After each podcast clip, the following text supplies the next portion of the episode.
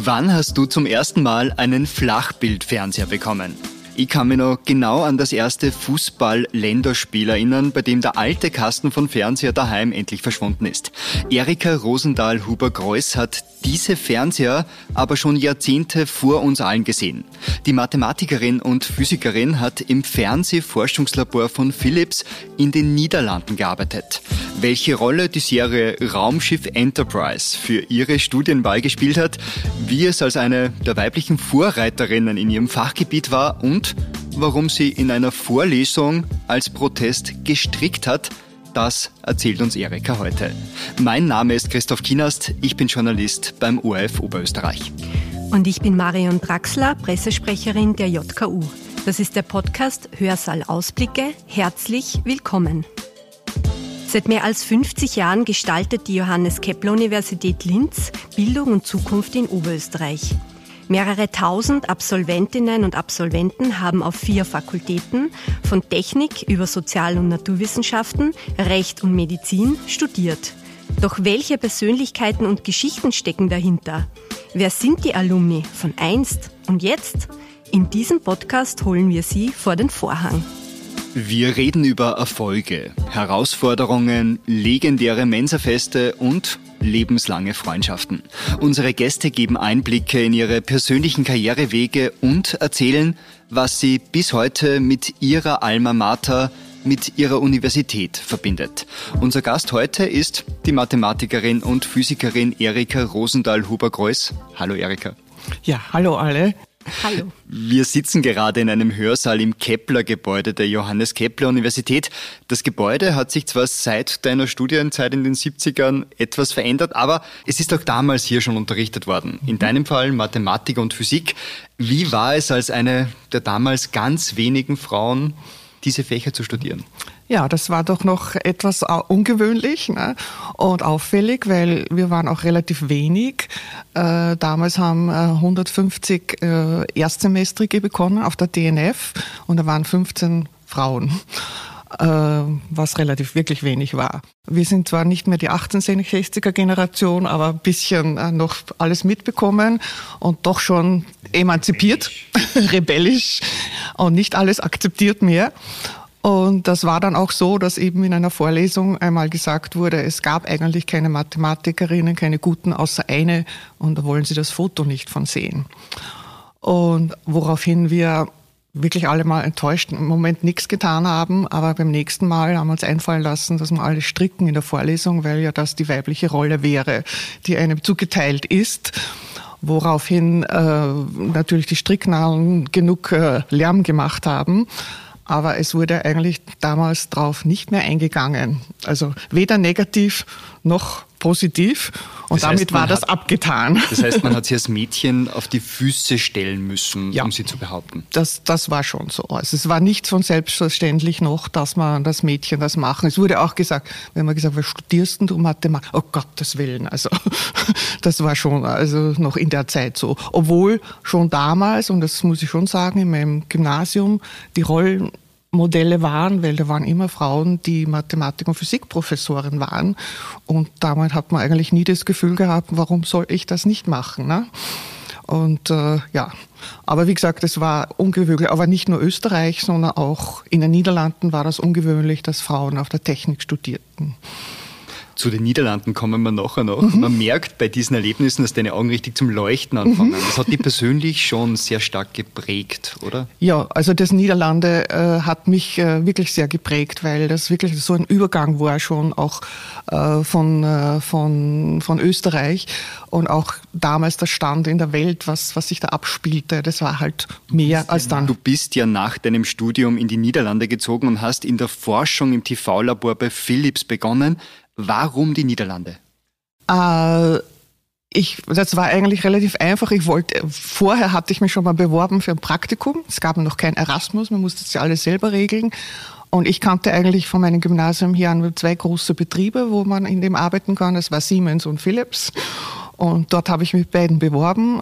Siemens hat keinen genommen, weil damals Ölkrise war und haben keine ausländischen Studenten genommen.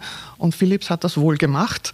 Und nach diesem Praktikum haben sie mir eben auch angeboten, dass ich dort arbeiten könnte. auf dieselbe Stelle gekommen, wo ich auch das Praktikum gemacht habe. Und wir reden da jetzt von den 70ern, frühen 80ern Jahren. Ähm, was ist damals erforscht worden? Äh, in, äh, du meinst. Im äh, TV-Labor in bei Philips. Äh, Philips war damals schon bekannt für Fernseher natürlich, ja, große. Ähm, dort gab es auch noch die Produktionsserie, aber es waren noch die Röhrenfernseher, ja, diese großen Kisten da. Wobei übrigens, man hat da gesehen in den Produktionslinien, dass äh, eigentlich alle Marken produziert wurden. Wurde einfach einmal einer, was weiß ich, die draufgeklebt, die draufgeklebt. Also und, äh, aber, man, man, man hat damals in der Forschung schon, also das war dann noch Entwicklung, war schon immer versucht, dass alles schneller und größer geht. Ne? Und die, damals alles groß und die ganzen Röhren, die Schaltungen. Äh, inzwischen hat man dann schon geforscht an One-Chip-TV, das ist aber erst dann in den 80er Jahren rausgekommen, sodass nur ein Chip, alle Schaltungen, die einen Fernseher betreibt, drinnen sind. Also das war schon ein Voraus. Und was war da genau deine Rolle? Was ich damals im Fernsehlabor äh, gemacht habe, war eben Schaltungen äh, entwickeln mit, mit äh, Siebdrucktechnik. Mhm. Und die Teste dafür ausführen und dadurch auch die Technologien zu verbessern, welche Materialien muss man verwenden und so weiter und so weiter, bis das wieder produktionsreif ist. Wird diese Siebdrucktechnik heute auch noch verwendet? Teilweise schon noch, mhm. ja. Aber inzwischen hat sich natürlich schon wieder die Halbleitertechnologie mhm. so entwickelt. Äh, ich habe noch ein Beispiel mitgebracht, habe ich zu Hause gefunden von dieser Siebdrucktechnik von damals. Vielleicht magst du das kurz herzeigen. Für unser Publikum vielleicht kurz erklärt, man sieht da ungefähr Visitenkarten, große äh, Chipplatte, ist das die richtige Bezeichnung? Äh, ja. Mit lauter kleinen, bunten Knubbel, so kleine Spulen sind es. Es schaut ein bisschen aus wie Spielzeug, ist aber wahrscheinlich ja. ganz was anderes. Ja, und das war, glaube ich, sogar eine Schaltung für Rot, Grün, Blau, äh, was, man, was dann eben im Fernseher diese Punkte, äh, die das dann koordiniert werden. Das ist diese Schaltung dafür. Das hast du mitentwickelt? Da habe ich mitentwickelt, ja. Spannend. Warum eigentlich Fernsehgeräte? Wenn man sich deinen Lebenslauf anschaut, merkt man, die kommen irgendwo immer wieder. Die lassen die nicht los, oder? ja, naja, es, es war einfach so, angefangen hat, das erste Praktikum, habe ich eben, die haben das eingeteilt auf Interessen, die man angegeben hat. Und ich habe da angegeben von der Uni, äh, mein Interesse war Festkörperphysik und Halbleiter. Und die haben dann eine Stelle dazu gesucht, was zu einem Interessensgebiet. Und das war eben für die das Fernsehlabor. Und das hat ja auch mit Festkörperphysik und solche Sachen zu tun, Kondensatoren, ähm, zum, äh, diese Dinger messen. Und das haben wir gerade alles im Praktikum gelernt. Welche Rolle hat dann das Fernsehen? Haben, welche Rolle haben Fernsehserien für deine Berufswahl dann gespielt?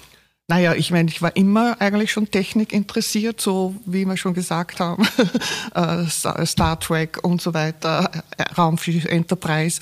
Also das hat mich schon immer interessiert. Aber es war nicht so, dass man sagt, das ist das Erste, warum ich das jetzt machen will, weil im Vordergrund stand eigentlich das Lehramt, weil das halt damals für Mädchen das äh, das war, was man halt am besten machen könnte. Deswegen waren auch die meisten Frauen, die hier waren, waren auch Lehramtler. Aber dieses Entdeckergehen war immer schon da? Ja, das war schon da. Das habe ich schon immer. Ich wollte das immer darum auch Mathematik, dass man das äh, äh, schaut, wie kann man sowas lösen, wie kann man zu, zu, einer, zu einer Lösung kommen. Und was hat dann letztlich den Ausschlag gegeben, dass du hier an der JKU studiert hast? Ja, das war eigentlich, äh, weil äh, witzigerweise die, die Organisation für Mathematik einfach viel besser war.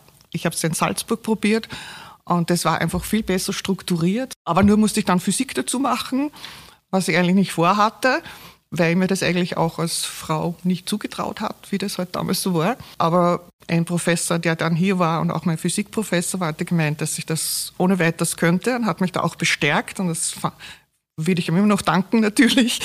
Und ich habe dann eben im Laufe der Jahre auch hier eben gemerkt, dass man die, gerade diese Praktika, das Entdecken, das Probieren, dass mir das am meisten äh, gefallen hat. Und ich muss auch sagen, im Nachhinein hat die JKU, wenn ich das jetzt so beurteile, wirklich sehr vorausstrebend damals schon gehabt. Ich meine, gab es diese Halbleitervorlesungen schon, also äh, was jetzt das, das ganz Wichtigste ist in der ganzen Welt im Moment. Also muss ich sagen, und ich habe es auch im Vergleich mit anderen dann, auch in den Niederlanden, habe ich immer gedacht, oh, ich habe eine gute Ausbildung. Mhm. Erika, du bist ja wirklich eine der Pionierinnen, ähm, kann man fast sagen, eine Vorreiterin auch für, für Frauen und für Frauenrechte. Wenn ich daran denke, es waren 100 Erstsemestrige damals, wie du begonnen hast, mhm. und 15 Frauen. Mhm. Ähm, wenn du jetzt ähm, auf die JKU heute, also 2023, ähm, blickst, hat sich das stark verändert, mhm. ist weiblicher geworden auf allen Ebenen. Glaubst du, haben sie die Mühen von den Strickpionierinnen damals äh, gelohnt?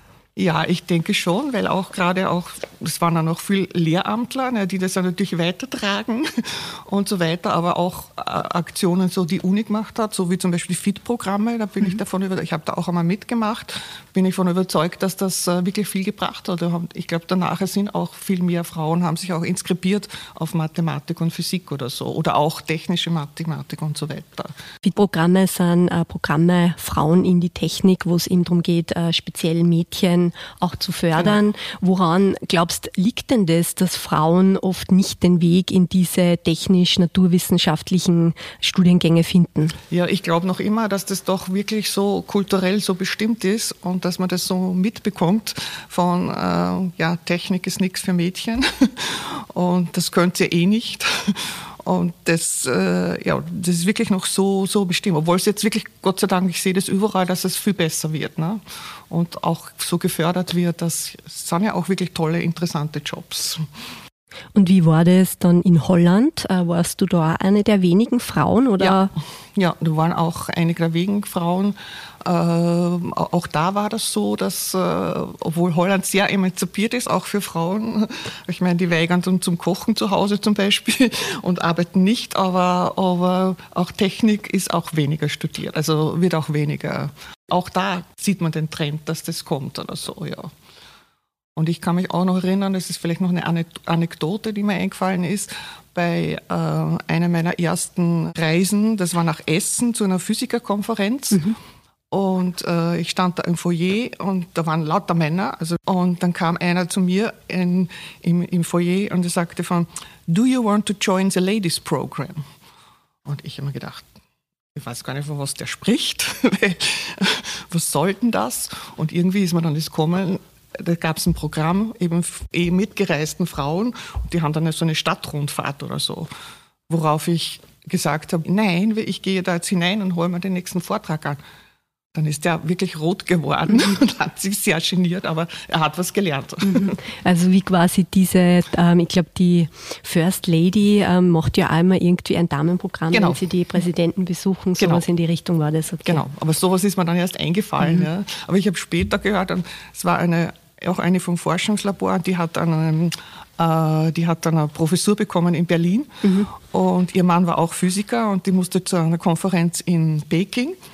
Und da ist ihr Mann mitgefahren und da gab es auch ein Ladies-Programm und da durfte er aber nicht mit. Mhm. Also der Mann wurde ausgeschlossen. Also, ah, es ist umgekehrt. Ja, ja. Kommen wir vielleicht nun zu deinem Berufsweg, die 70er Jahre, die frühen 80er, als deine Karriere so richtig Fahrt aufgenommen hat. Mhm. Das war ja eine ganz andere Zeit als heute. Ähm, keine Europäische Union in der Form, wie wir sie heute mhm. kennen, keine Austauschprogramme wie Erasmus. Kein Handy, kein Internet, so wie heute. Wie war es, von Linz in die Niederlande zu gehen? Das muss damals ja ein richtig großer Schritt gewesen ja. sein. Ja, das, das war schon, aber was mich da wirklich so fasziniert, war eben aus dem Praktikum schon äh, doch der technische Fortschritt, der dort schon ein Stückchen viel weiter war als in, als in Österreich. War das spürbar? Es war schon sehr, sehr spürbar. Solche Sachen wie Quadrophonie habe ich da zum ersten Mal gehört. Das höre ich zum ersten Mal jetzt. Vier, äh, also damals, ist es dass man schon vier Lautsprecher in einem großen Saal hat, dass man wirklich das, den Ton wieder viel besser hört und so weiter. So ein Surround-System. So ein Surround-System, okay. was man jetzt sagen würde, aber das hat damals Quadrophonie geheißen. Und sie haben da auch schon, dann gab es dort ein, das heißt hieß Evolution, das ist ein Gebäude, hat ausgeschaut wie eine UFO-Landeschüssel. Ähm, ich habe da auch noch irgendwo ein Foto. Und äh, da waren lauter äh, äh, Experimente aufgebaut oder so. War auch zum Beispiel, dass man Atome in, in der Nebelkammer sehen kann. Auf ein Ding. Also wirklich tolle Sachen, wo man dachte, okay, das, äh, oder auch die Computers mit Zeichnungen und, so, und, und, Grafiken und das war schon alles mehr als hier. Mhm. Also das war schon groß. Und natürlich, weil es war auch ein ja, internationales Forschungslabor natürlich. Heute ist Europa, ja, die ganze Welt gefühlt viel kleiner geworden.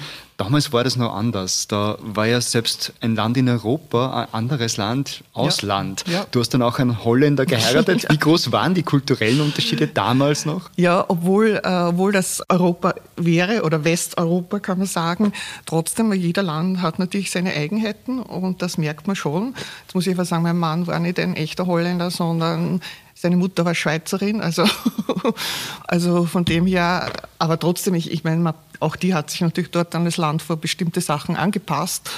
Und, äh, aber der war natürlich immer schon internationaler. Aber was sowieso schon immer war dort, dass das alles viel internationaler war als hier. Also damals.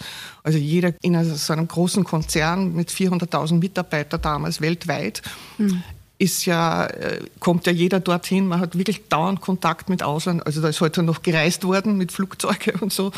Aber man hat dauernd äh, und telefonisch natürlich die Kontakte und so, aber die bleibt so. Man hatte auch Kontakte, eine Fabrik, die steht in Taiwan oder so, ne? aber da, da muss man auch kommunizieren und so weiter. Also das war schon immer sehr also international. Und das hat mir am Anfang gefehlt in Österreich. Die Arbeitssprache war Englisch, Englisch oder ja, hast du dann gleich Holländisch gelernt? Ich habe auch Holländisch gelernt, weil, äh, wie gesagt, die Holländer sind ja sehr respektvoll und höflich und haben immer für mich äh, Deutsch gesprochen, auch in Meetings oder untereinander. Und teilweise musste sich natürlich schon mehr bemühen damit. Ne? Und dann haben wir gedacht, na, wenn ich jetzt schon hier bin und auch noch hier bleiben möchte, ich es auch lernen. Und dann haben sie gesagt, ich... Ähm, äh, wir reden jetzt mit dir nur Holländisch. Und irgendwann redet man dann Holländisch zurück und ich habe das dann auch so gelernt, wie, äh, wie halt ein Kind eine Sprache lernt aus der Umgebung. Und später, wie ich dann im Forschungslabor eine fixe Anstellung habe, weil normalerweise jeder, der vom Ausland kommt, der kriegt dann drei Wochen Kurs bei den, äh, in einem Kloster bei Nonnen, das ist so geregelt und hätte ich gefragt, ob ich das äh, auch machen könnte. Und dann haben sie gesagt, nee, da wäre schade ums Geld, weil ich könnte schon zu gut. Also der also Kurs Besuch, hat mir gefehlt. Also kein Besuch bei den Nonnen? Nein, ich konnte, leider konnte ich das jetzt nicht machen, aber sonst schon. Und ähm, du bist ja im Laufe deiner äh, langen Karriere bei Philips dann geblieben, von, ja. vom Fernsehforschungslabor bis ins Management gekommen. Ja. Ähm, wie sehr hast du von dieser Ausbildung an der JKU dann letztlich profitiert? War die das Fundament? Kann man das so sagen? Ich kann das schon sagen, aber ich habe auch nachher noch während äh, den Aufstiegskarrieren teilweise auch äh, Fortbildungen gemacht hier. Äh, ich kann mich noch hier, an der JKU, hier an der JKU. Im Fernstudium Kurse, oder? Zum Beispiel, äh, also wir haben dann ich das Qualitätsmanagement gemacht und da gab es hier beim Professor Böhmig einen äh, zwei- oder drei Kurs für äh, Business Balance Scorecard. Und solche Sachen habe ich gemacht. Ich habe also nachher immer noch solche Sachen gesucht, die mhm. auch hier waren, weil ich ja dann eh öfter auch wieder hier war. Also ich habe da schon noch profitiert, ja. Mhm. Aber auch dort natürlich wurde man ständig weitergebildet und hat auch ständig Kurse machen müssen oder können. Mhm. Da schließt sich dann quasi der Kreis. Du bist immer in Kontakt mit der JKU ja. geblieben. Ähm, die Rebellinnen mit den Stricknadeln, mhm. gibt es da noch Kontakt heute? Ja, da gibt es noch immer. Und seit alle in Pension sind, sogar regelmäßig, dass man sich wirklich einmal im Jahr trifft und auch Ausflüge macht. Aber nicht zum Stricken. Aber nicht zum Stricken. und die Stricknadeln damals, das waren wirklich ganz normale, klassische Stricknadeln. Ganz normale, klassische, metallische mhm. Stricknadeln, die halt auch, haben wir schon geschaut, es gab glaube ich schon damals auch Plastik, aber die mhm. waren natürlich nicht so, machten nicht so einen Lärm. Damit sind wir für heute am Ende unseres Podcasts. Danke, Erika, dass du dir die Zeit genommen hast. Willst du dich jetzt auf Holländisch von unserem Publikum verabschieden? Ja, dan wil ik even zeggen tot ziens en een hele fijne dag nog. Ik hoop dat die mist optrekt en we een beter weer krijgen. uh, ich hoffe, also ich wünsche jedem noch einen schönen Tag und auch schönes Wetter und ich hoffe, dass der Nebel hochzieht und wir schönes Wetter bekommen. Eine schöne Verabschiedung. Danke, Erika, für das Gespräch. Bitteschön.